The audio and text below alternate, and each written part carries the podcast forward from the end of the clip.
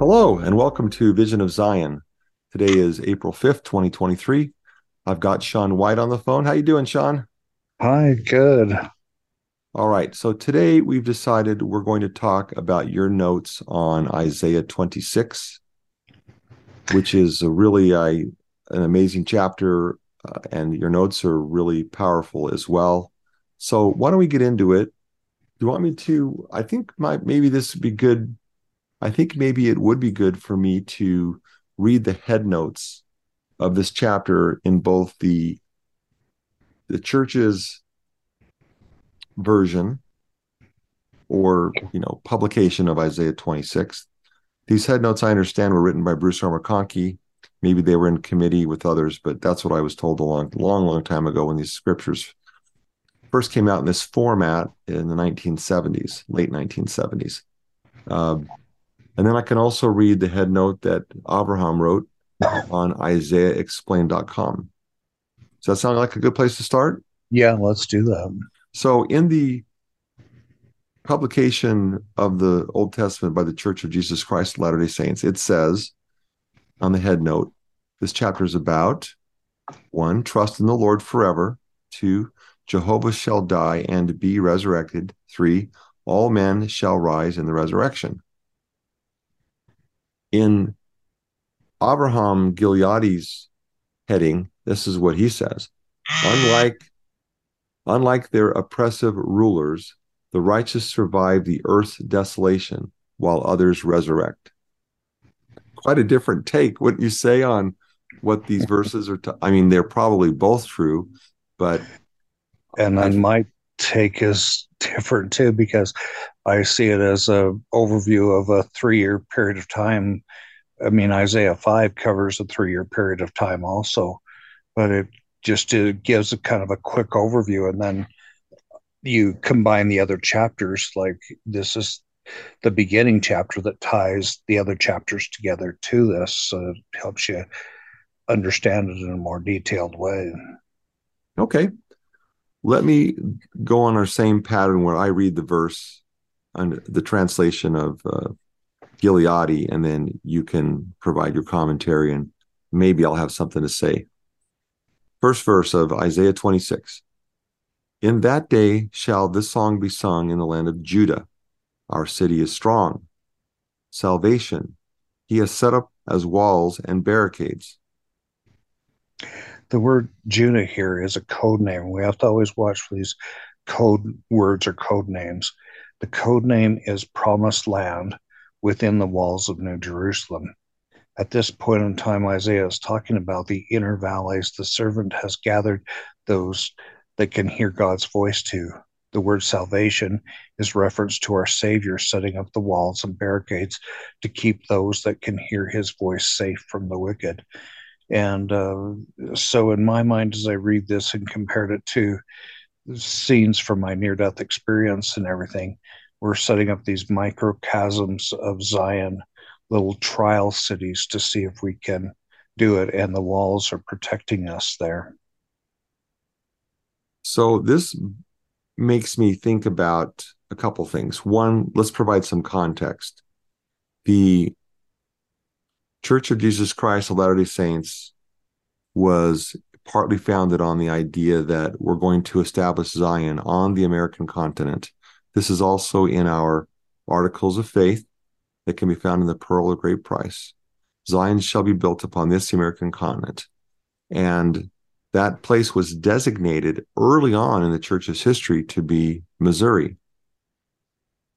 And of course, the members of the church who gathered there in the subsequent 1830s, because that was about 1831, I think, were driven out, and then they formed another city, which used to be called Commerce, I think, and that became Nauvoo, Illinois, which there are just shards or fraction, uh, just pieces of that area still remaining that they had built up in the 1840s, late 1830s, 1840s.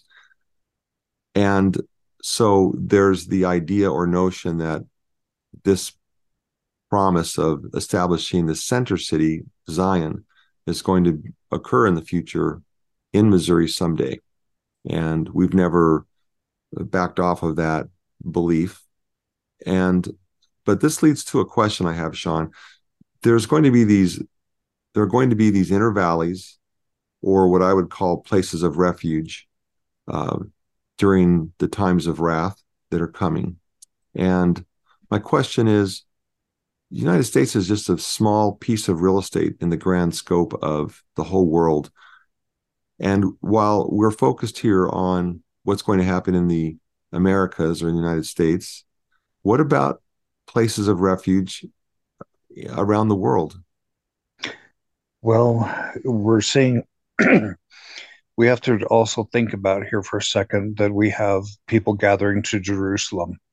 And uh, in those areas, I've seen that they gather to the mountains in Jerusalem around the outside as protection during their trials, like in the same pattern we do. Sorry, I'm losing my voice just a second here. But um, we're seeing more and more migration. In fact, I see that we're just on the tip when we think of everybody coming across the borders from Mexico now and from Canada down. We're just seeing a little tip of the iceberg of what's going to be coming. But we also have to think at the same time of a weeding out uh, that's going to start happening the separation of the wheat and the tares, where we have less you know the righteous are more separated than the wicked and uh, so i love the parallels i've been finding in other chapters as to when the children of israel and moses led them out of egypt and here they cross the red sea and they're over here in this dry and barren land and they just have what they could carry in their arms across that crossing at the red sea. And they're going oh my gosh we don't have any water. We don't have any food what are what are we to do? And they turn to moses like man we are really in trouble here. And uh, the interesting thing is that all of a sudden moses puts down his staff and there's water.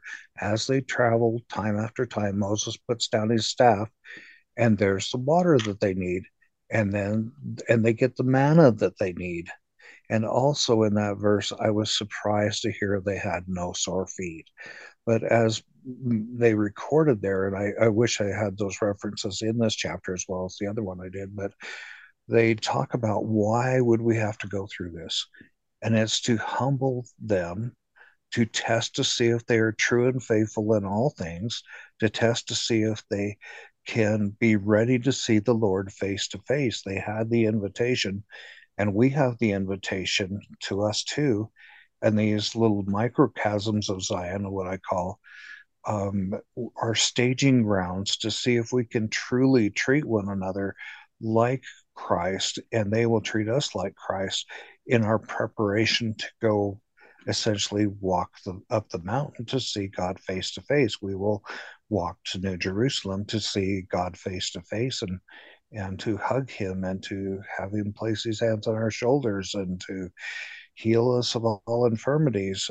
It's so we're getting ready on our own invitation. The other thing that's such an interesting parallel that not many people realize is the distance from Egypt into Israel was around 1100 and some miles, 1190 miles. And within a couple miles of that, let's say from most places in Utah, it's the same distance. It's about mm. 1,100 and some miles to Missouri. Mm, and so the parallelism of this journey, there's just so many parallels. Okay. Let's go to verse 2 of Isaiah 26. Open the gates to let in the nation, righteous because it keeps faith. Those minds are, I'm, sorry, I'm going to start this over. I'm sorry. Open the gates to let in the nation righteous because it keeps faith. Those whose minds are steadfast, O Jehovah, you preserve in perfect peace, for in you they are secure. Ever trust in Jehovah, for Jehovah Yah is an everlasting rock. In my mind, I see the gates to these protected inner valleys or cities of refuge are open to all the peoples of the world. that can hear God's voice for themselves and keep his covenants. So that was actually verses two through four. And I did have the impression when I read about the gates. What do gates do?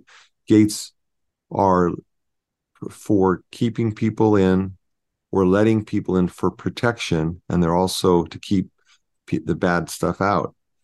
You mentioned when talking about Isaiah before, no, the December raid, which was yesterday, you talked about um, the weather being a barrier or a gate that keeps out people who shouldn't be there.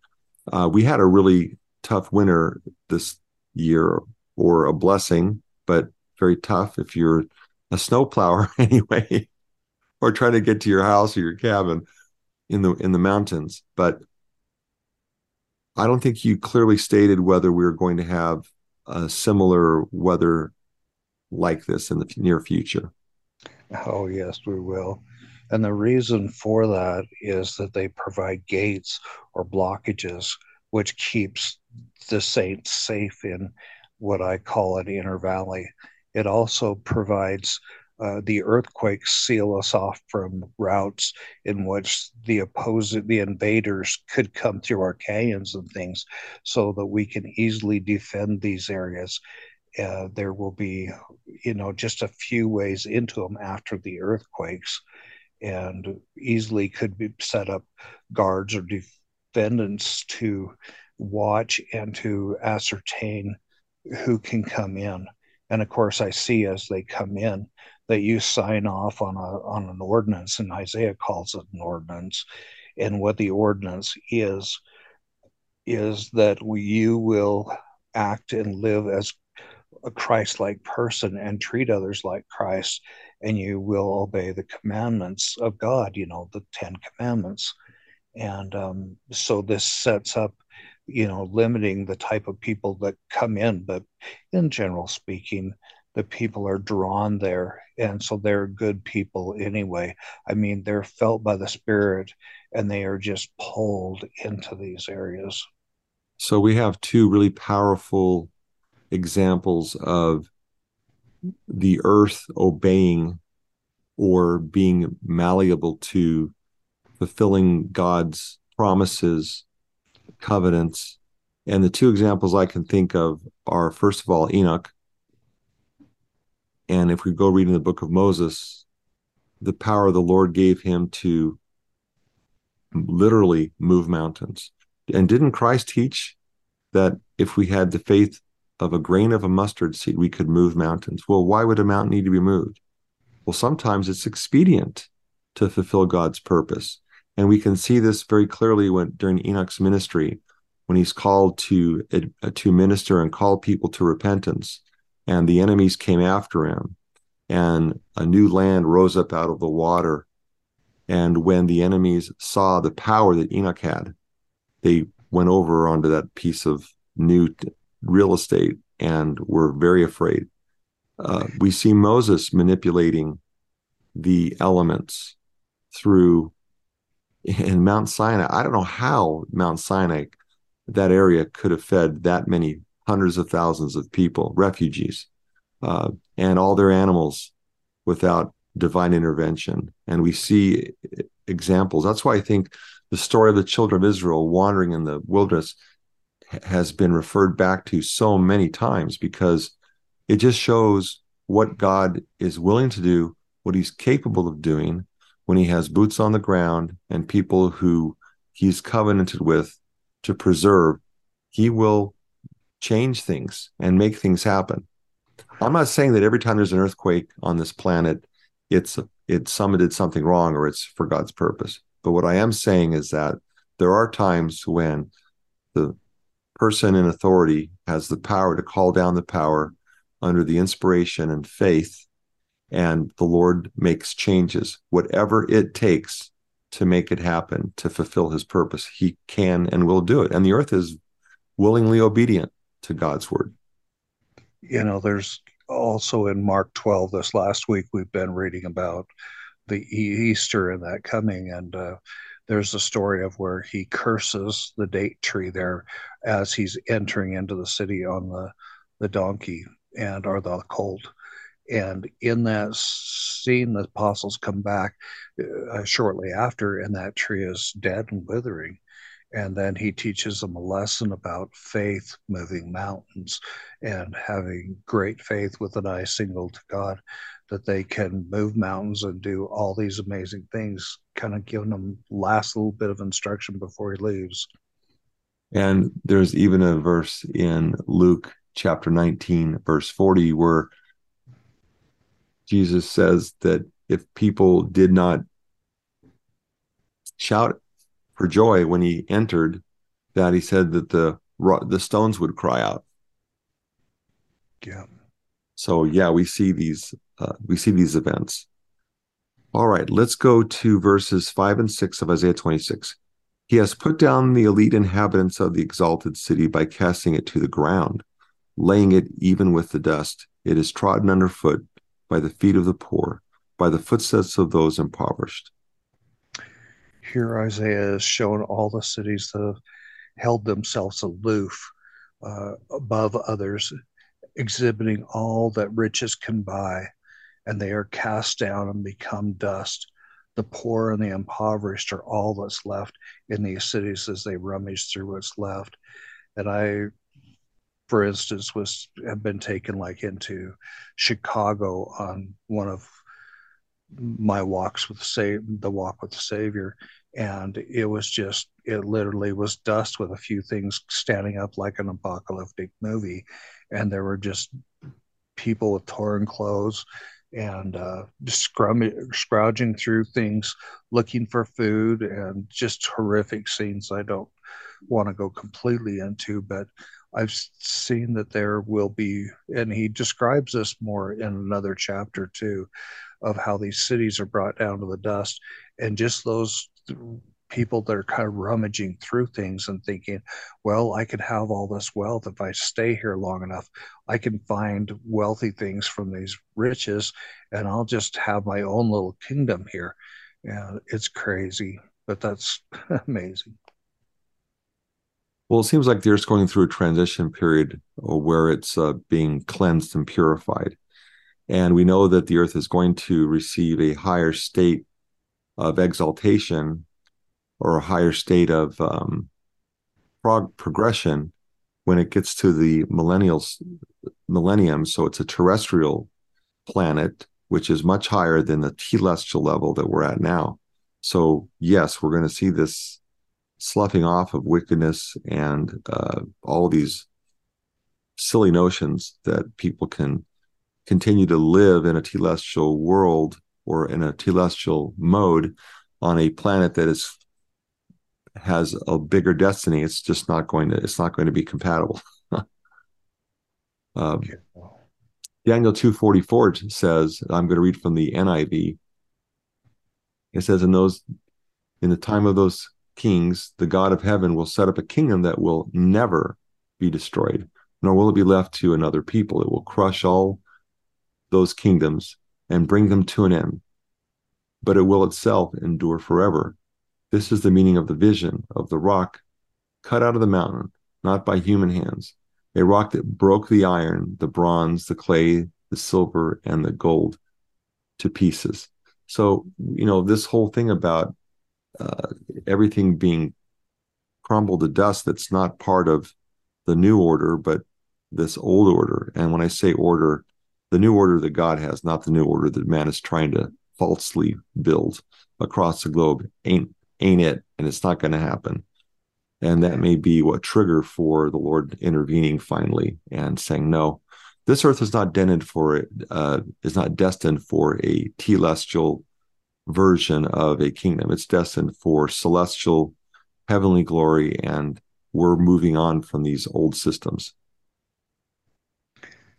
that you can really see. I mean, the path is kind of confusing at times because these new orders that are cropping up, they want to bring in things that are very similar to God's, but what they do is they downtrodden the poor and they do not elevate the poor or have goals that would the poor would one day replace them and in god's plan there's always this ladder that is of development in which he you're helping the next person up below you and the person above you is helping you up. And in these other plans it gives all the glory to one person just like the war in heaven. And that's the revealing factor is are you helping others up or are you just taking all the glory for yourself? To to use a contrast and this came to mind.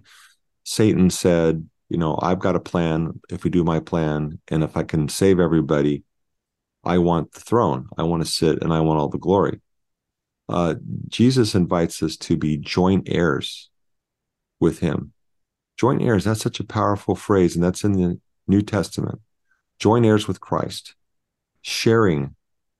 Uh, it's so much more powerful than the other option that Satan is trying to place upon us.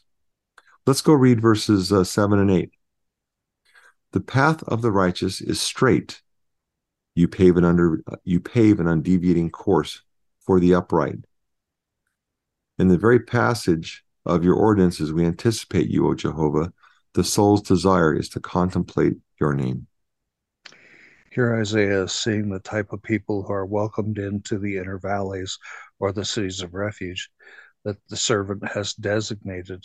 These are the righteous people who are on the straight, unwavering, undeviating course to meet the Savior face to face. As they enter these valleys, they agree to the ordinances of how they will conduct themselves. These ordinances outline how we are to treat one another as Christ would treat us. The cities are anticipating mm-hmm. to see the Savior very soon.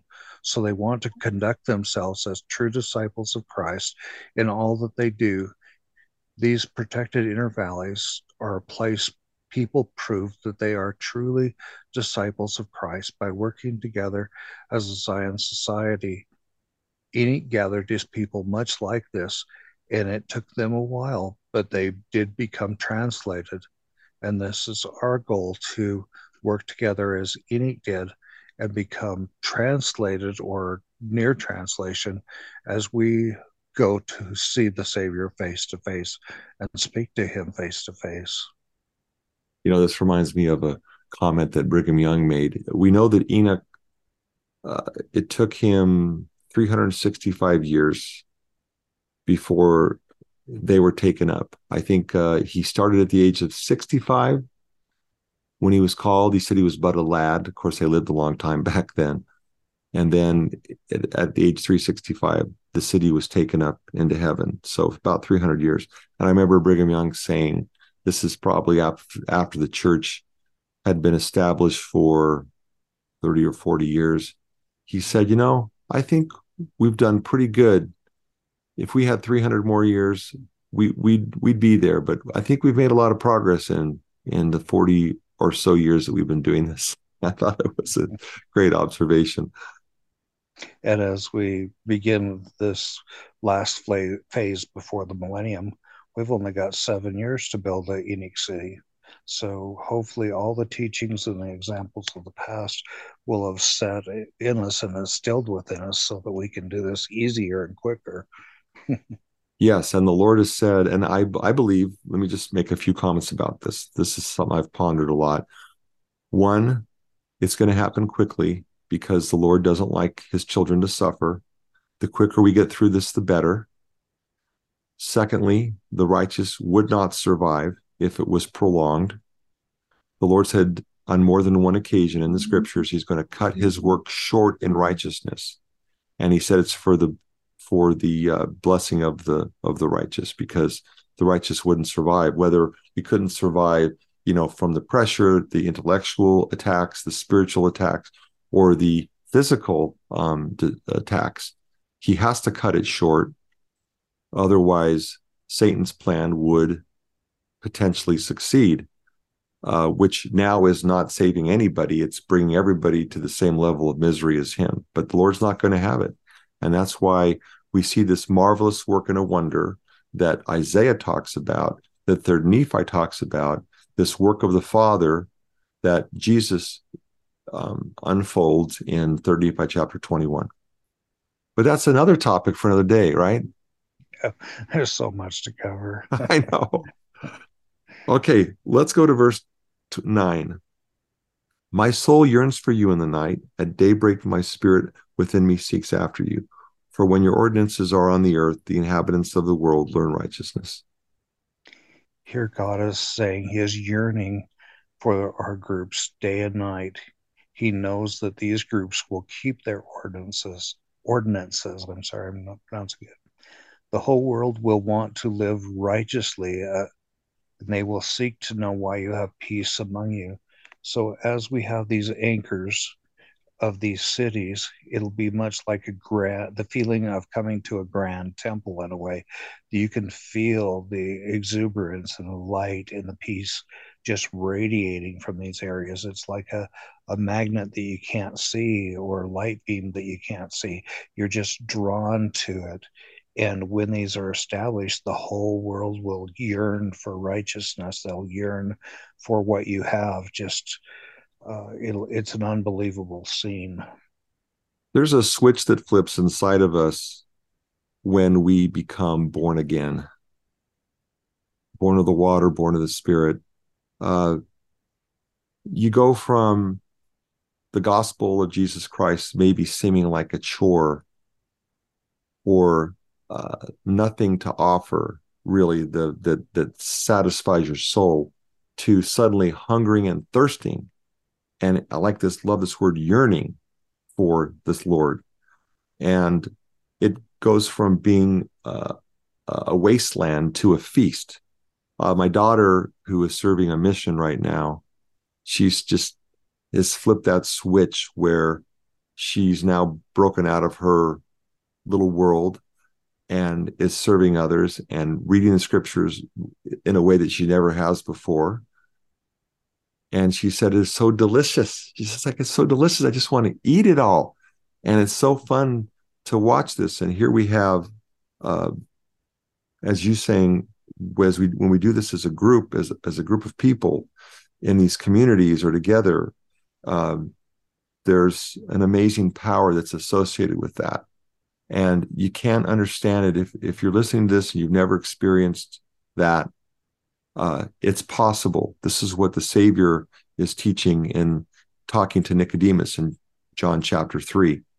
You know, there's there's there's a hunger that you have. You can't uh, when you talk to the woman at the well, who he who drinks of the water that I offer will never thirst. It's so tantalizing, but it's hard to see it unless you get on the other side. I used to uh, have help with the guiding business in which our family had huge ranches and we did some cattle drives. And as we would bring in people to work the cows and, and drive them across long distances there these people would come in. And you know within a few days of like we would have three generations of us whites at the table visiting no tv or anything and they just don't want to leave. They say, I can't believe the the interaction. I can't believe the love, the way you work together. I mean, I love this environment. I just want do I have to go home? I want to stay here with you guys and feel this togetherness. it was really fun to witness. It's very infectious and it spreads and suddenly you look back and say, why was I so taken by the older model of self-centeredness and individuality and and it's such a different it's a switch that can be flipped and it can be forgotten too. All right, let's go to verses 10 through 11. Though favor be shown the wicked, they will not learn righteousness. This is exactly what we're talking about. Uh, just to comment on this real quick if you are you, know like like leading sheep or driving sheep right? You can't drive a wicked person. It just doesn't penetrate. Though favor will be uh, be shown the wicked they'll be given opportunities to have this born again experience. They will not learn righteousness. This is uh, Laman and Lemuel Nephi. In a land of uprightness they remain perverse and see not the glory of Jehovah O Jehovah, your hand is lifted up, but they perceive it not. Let them perceive with dismay your zeal for your people when the fire prepared for your enemies consumes them. Even though the wicked seem to have all the worldly things they need, they will never truly learn what it means to be righteous. They still hold on to the desires of a perverse generation seeking worldly riches over their relationship with God. These people do not hear God's voice, the servant, and they continue until they are ripened in iniquity, which is when they attack the righteous, and then God empowers the servant to destroy them. And as you were talking about the animals, Craig, I've studied wild horses quite a bit.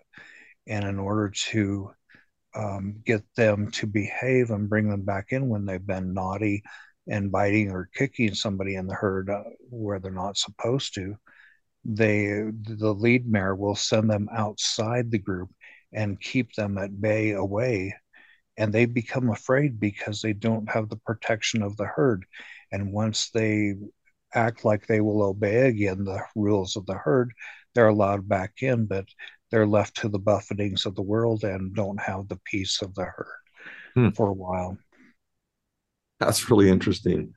Uh, clearly this is talking sean about you know the fullness of the wrath of god that he, he when when people's iniquity is full i should say then god in his wrath gets to this point where the wicked are destroyed. But at the beginning of the of these verses it says though favor may be sh- uh, shown the wicked. So we're in that period where we're trying to gather or as uh, jacob teaches through the writings of zenos we're trying to uh, dig and dung around the trees to produce good fruit. We're calling people to repentance. There are still people to be saved. There are still people who can reverse and can repent, and God's arm is extended. But there gets a point when it won't be possible anymore. And this is, I'm sure that you've weren't happy when you saw that the wicked had to be dealt with it must have been great sorrow. All the accounts that I've ever read, it's a terrible thing to have to witness, and it motivates us in Shilabase to to work harder to open people's eyes around us. Yeah, I'd like to comment about what I saw there. Um, it is hard to see the wicked be destroyed, but when you see God's law and understand it, we understand that we all agreed to a certain set of terms and we know for a fact like when we take shed innocent blood or deny the holy ghost that that's a kind of a universal law of things that we've disrupted somebody else's life and that is to be dealt with accordingly so there are rules and laws and so when you finally see them destroyed you know that they had a full knowledge of what they did at that point and they denied it time and time again. And so it is just to destroy them, to allow others to raise and grow and mature. Thank you for that insight. Let's go ahead and go to verse 12 now. O Jehovah, you bring about our peace. Even all that we have accomplished, you have done for us. God's children have gathered to live in Zion societies, are humbled and acknowledge that after all they can do, in spite of their weakness, it is by God's grace that He gives them true peace within themselves. Definitely big signs of humility there, and I love that. Verses 13 and 14. O Jehovah, our God, lords other than you have ruled over us, but you alone we recall by name. They are dead to live no more, spirits who will not rise up. You may appoint them to destruction, wiping out all recollection of them. This is so interesting to me and beautiful. The righteous children of God continue praising God and the peace and protection given them. They forget the wicked rulers that put them into bondage and seek only for the building up of his kingdom here on earth this shows they they easily forget the wicked rulers that once oppressed them and the hard life that they have because they're so feeling this glory and this togetherness that that's all they want to focus on And it's just this beautiful spirit that carries them on. Next verse. You have enlarged the nation, O Jehovah, and by enlarging it, it uh, gained glory for yourself. You have withdrawn all borders in the earth. They continue praising God, acknowledging how Zion is growing. They see there is nothing more glorious to God than seeing his children live righteously. The borders of the earth seem to disappear at this point. The reason why we're seeing them disappear is because the wicked are being destroyed and those once rulers that ruled through punishing the wicked and making slaves out of things, they're gone. And so them upholding their borders have disappeared and we're accepting more and more people in and they want to live in this Zion society and feel of this love. So people might say, well, isn't this what the New World Order or the world order that's trying to be designed today by wealthy ones and influential ones? And the answer is no. They're not doing it under the banner of Jehovah or with his uh, sanction or the same laws and rules. Absolutely not.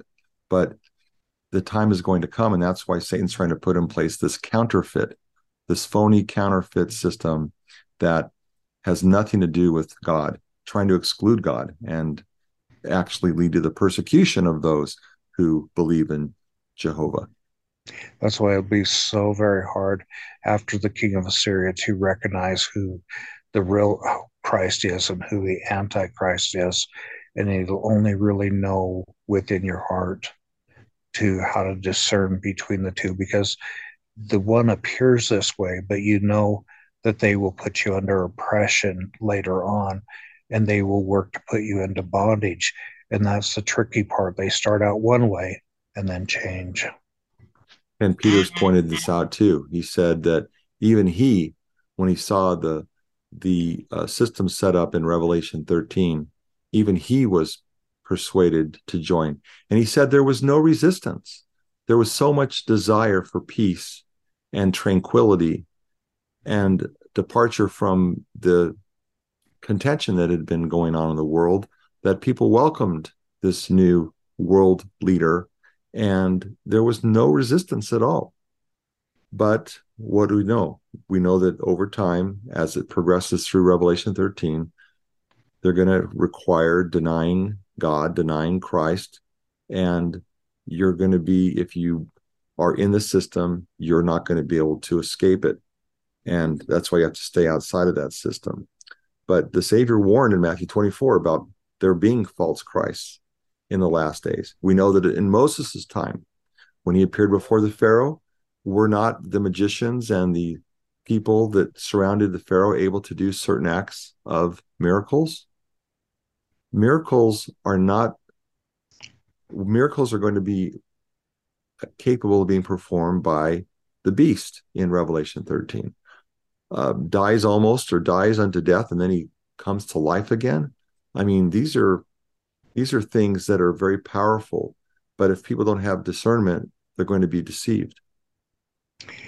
It's interesting where we are in the chapter right now. You're going to notice things folding back over themselves around verse 14 was the center where there's destruction and now we're working backwards going up to the stage of this destruction so we're re-emphasizing earlier points which is the very definition of a chiasmus and a definitely a hebraic uh, method of writing let's go to verse verses 16 through eighteen. 18 o jehovah in their distress they remembered you they poured out silent prayers when your chastisements were upon them.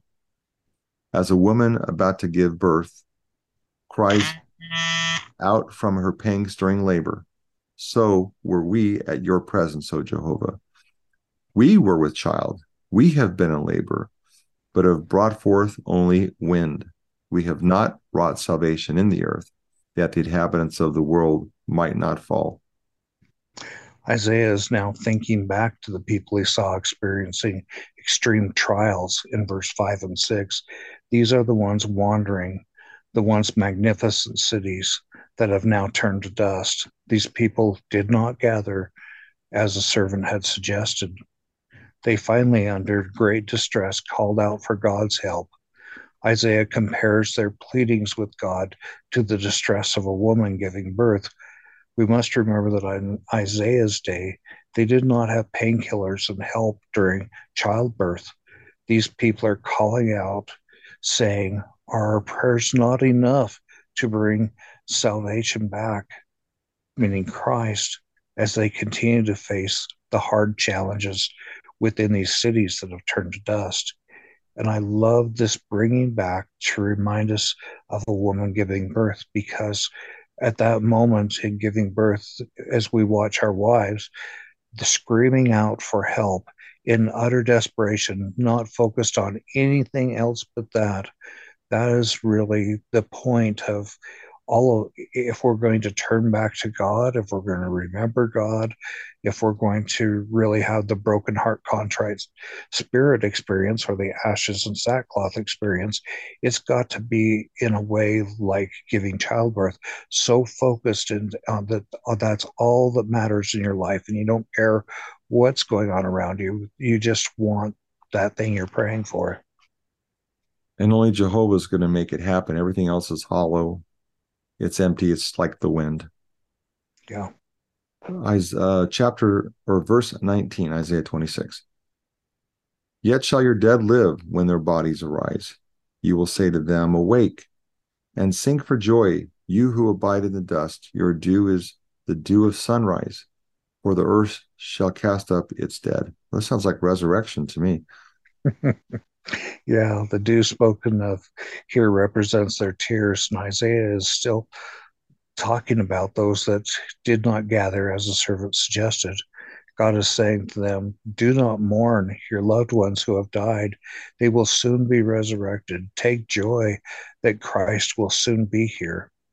And when you look back and you see the stage of what they are in in this three year period of time, we're very close to the Savior coming and that resurrection. Now, we're not, you know, we don't want to overlook, and we'll talk about this at another time, of the resurrection and the rapture type experience that happens at the midpoint.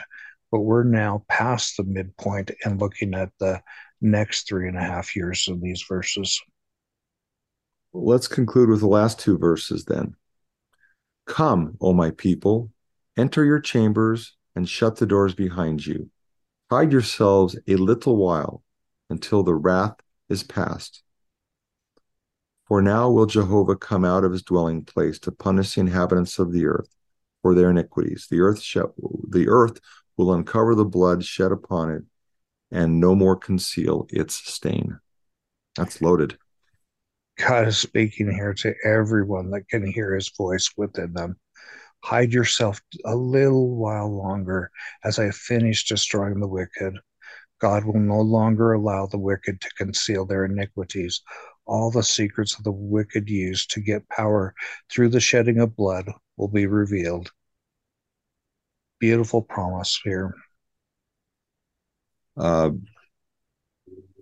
the hiding. There's a time where, where we have to gather, we have to um, seal off while the wrath of God is is uh, issued, and there are places we can dwell and places we can be.